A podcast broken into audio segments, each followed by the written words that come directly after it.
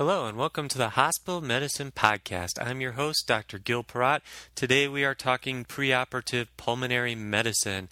As usual, I have no conflicts to report. Who gets postoperative pulmonary complications?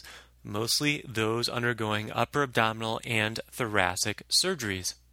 Other risk factors include obese patients who are at risk for pulmonary complications, as well as other risks like wound infections. Sputum production is an issue. There was a study in the journal Chest, and this was published back in August of 1979, and the author stated the volume of sputum was a valuable predictor, and patients who had a daily quantity that exceeded two ounces were at increased risk of postoperative respiratory difficulty. And then we all know that smoking is indeed a risk factor for postoperative pulmonary complications. They say smoking is also one of the leading causes of statistics, and I'll be sharing some of those today. Um, as a result of being one of the leading causes of statistics, we are gathering data as to whether or not patients should quit smoking preoperatively.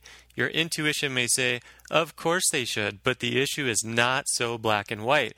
Certainly, it would be hard to recommend to continue smoking as a doctor, given that cigarettes are a consumer product. When used as directed, they kill you. Um, but again, this issue is far from totally clear as to when patients should quit smoking before surgery. The answers seem to depend on how soon the surgery is and how elective it is. There seems to also be some difference in opinion about these issues out there, as there always is. I came across the following advice in the 2009 MKSAP, that's the Medical Knowledge Self Assessment Program put out by the American College of Physicians. And if you look at the General Internal Medicine MKSAP on page 132, it says smoking cessation more than eight weeks before surgery improves pulmonary function and may decrease complications. However, stopping shortly before surgery does not prevent pulmonary complications, and controversy exists that it may increase the risk of complications. What do they mean by stopping shortly before surgery? And does stopping shortly before surgery really increase your risk of pulmonary complications? Unfortunately, there is no reference provided for that opinion, so I had to do some searching on my own. My guess is that the opinion may have been partly derived from a study looking at this issue in coronary artery bypass patients from the journal Mayo Clinic Proceedings in 1989. And the title of one of the studies then was The Role of Preoperative Cessation of Smoking and Other Factors in Postoperative Pulmonary Complications, a blinded prospective study of coronary artery bypass patients. And what they found was this Patients who had stopped smoking for less than two months had a lung complication rate of 57%, so really high. Patients who stopped smoking for more than two months dropped their lung complication rate and pulmonary complication rate down to 14%. Interestingly, non smokers and those who had quit for more than six months both had the same complication rate from a pulmonary standpoint, which was 11%. Again, Let's go back to the comment from Chest in 1979. Could the increase in sputum production, such as in quitting smokers, cause adverse outcomes? Perhaps. There is also some data that quitting smoking increases common cold symptoms and mouth sores for a few weeks. Now, interesting, at least to me, is that depletion in secretory immunoglobulin A has been observed in studies, and I will refer you listeners to a study in the journal called Psychoneuroendocrinology in 2004. And the title of that study is Acute Reduction in Secretory Immunoglobulin A Following Smoking Cessation. The authors postulated, and I'll quote them, the observed decrease in secretory immunoglobulin A may help to explain the increased susceptibility of smokers to upper respiratory tract infections in the immediate post cessation period. So, again, maybe putting the body in additional physical withdrawal stress, looks like immunologic stress, psychological withdrawal stress. Perhaps that's not ideal at the time of surgery, some people actually also develop depression when quitting cigarettes, and I have yet to see a patient do better with an illness or injury in the setting of depression.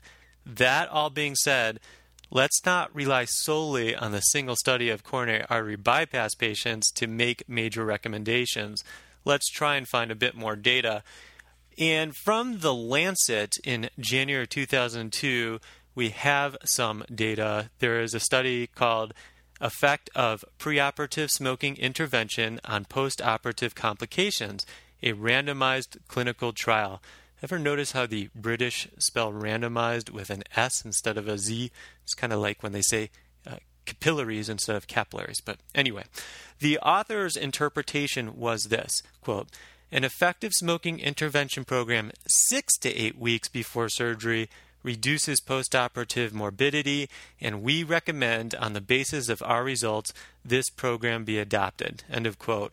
And the overall complication rate was 18% in the smoking intervention group and 52% in the controls that didn't quit smoking.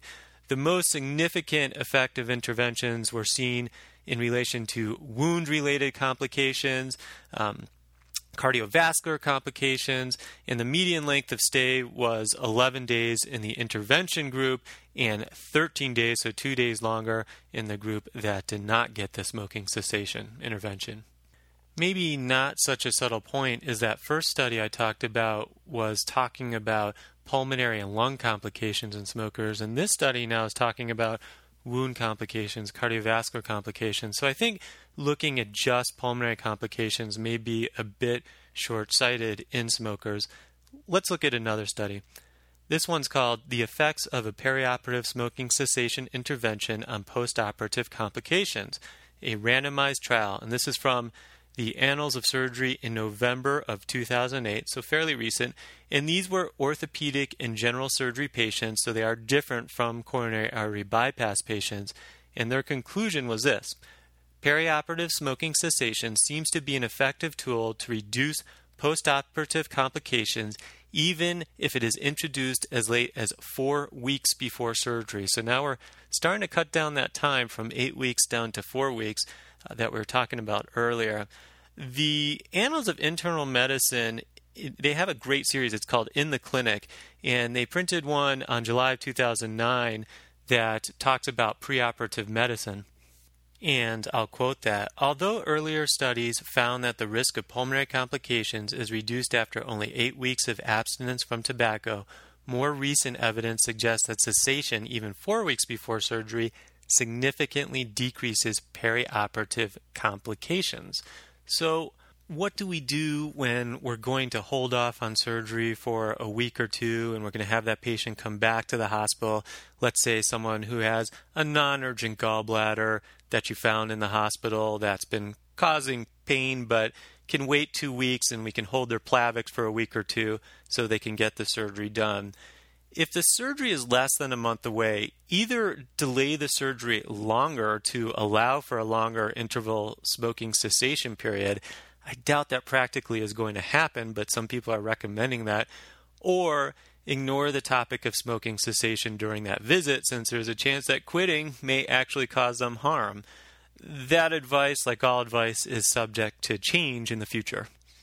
Again, with a reminder that the strongest predictors of pulmonary complications postoperatively is the type of surgery, and intrathoracic and upper abdominal procedures have the greatest risk, particularly if they're long procedures, greater than three hours, really increases that risk.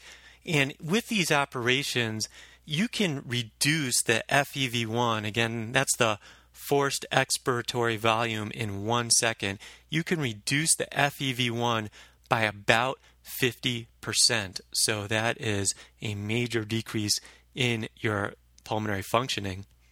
But if you're doing something like knee surgery or something that doesn't affect the upper abdomen or the chest, you are not going to reduce that FEV1, and so you don't have to worry as much about pulmonary complications, even though if the patient has pulmonary disease or is a smoker, you still want to be on a lookout for it. While on the topic of FEV1 and pulmonary function testing, let's talk for a second about spirometry. And most sources you read on this will agree that preoperative spirometry does not add a lot to predicting postoperative pulmonary complications.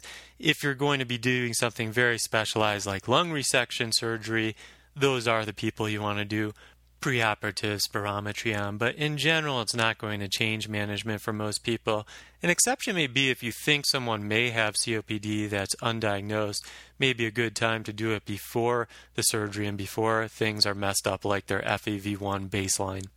What about preoperative chest x rays? Interestingly, there are some populations where there is evidence that test can be helpful, and I will go back to quoting the In the Clinic article from the An- Annals of Internal Medicine. And what they say is preoperative chest radiography should be routine in all patients older than the age of 50 who are undergoing major surgery. One of the major principles in preoperative testing is is that test going to change what you do, or is it going to identify someone at such severe risk that you wouldn't even do the surgery? Is the preoperative testing going to change management and interventions? And again, with most preoperative chest x rays, the answer is going to be no in a healthy population, but you might find something in the over 50 population about to undergo major surgery. You know, the same thing can be said with spirometry testing. There is evidence that those patients who have an FEV1 of less than 500 milliliters appear to be at particularly high risk for surgery. Again, the issue being that you can mostly look at these patients, examine them, talk to them, know what their exercise tolerance is by history, and know that without doing an FEV1 preoperatively. But if you're unsure, it may be reasonable in certain cases to do some spirometry. One tip that you can learn about preoperative medicine that relates to the postoperative period is that of incentive spirometry, which reduces the risk of postoperative pneumonia and even reduces lengths of stays in the hospital. And the tip is this begin it preoperatively. If you start one to two days before surgery, one, the patient has learned the technique. Maybe there is a small benefit of opening up those lungs before surgery, who knows? But either way, it's something that they will be able to do easier postoperatively. And this is a really good thing, particularly for patients undergoing upper abdominal surgery. Some people are starting to use CPAP or continuous positive airway pressure for postoperative issues like reducing pneumonia and shortening length of stays with the same idea behind incentive spirometry. It's expensive. I think that it's going to be hard to replace incentive spirometry with CPAP.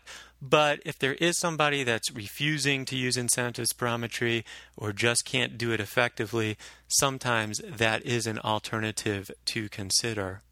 In the journal Intensive Care Medicine in 1993, starting on page 294, they looked at three different mask physiotherapy regimens for prevention of postoperative pulmonary complications after heart and pulmonary surgery. And the conclusion was that they all seem to work, whether you use CPAP or positive expiratory pressure or inspiratory resistance positive expiratory pressure, and they all help to prevent postoperative complications. So use any of those three, and there probably isn't much of a difference. All right, you've been listening to the Hospital Medicine Podcast with Dr. Gil Perrott. Please do go to iTunes and click a rating, or even better, give a review, and have a great day.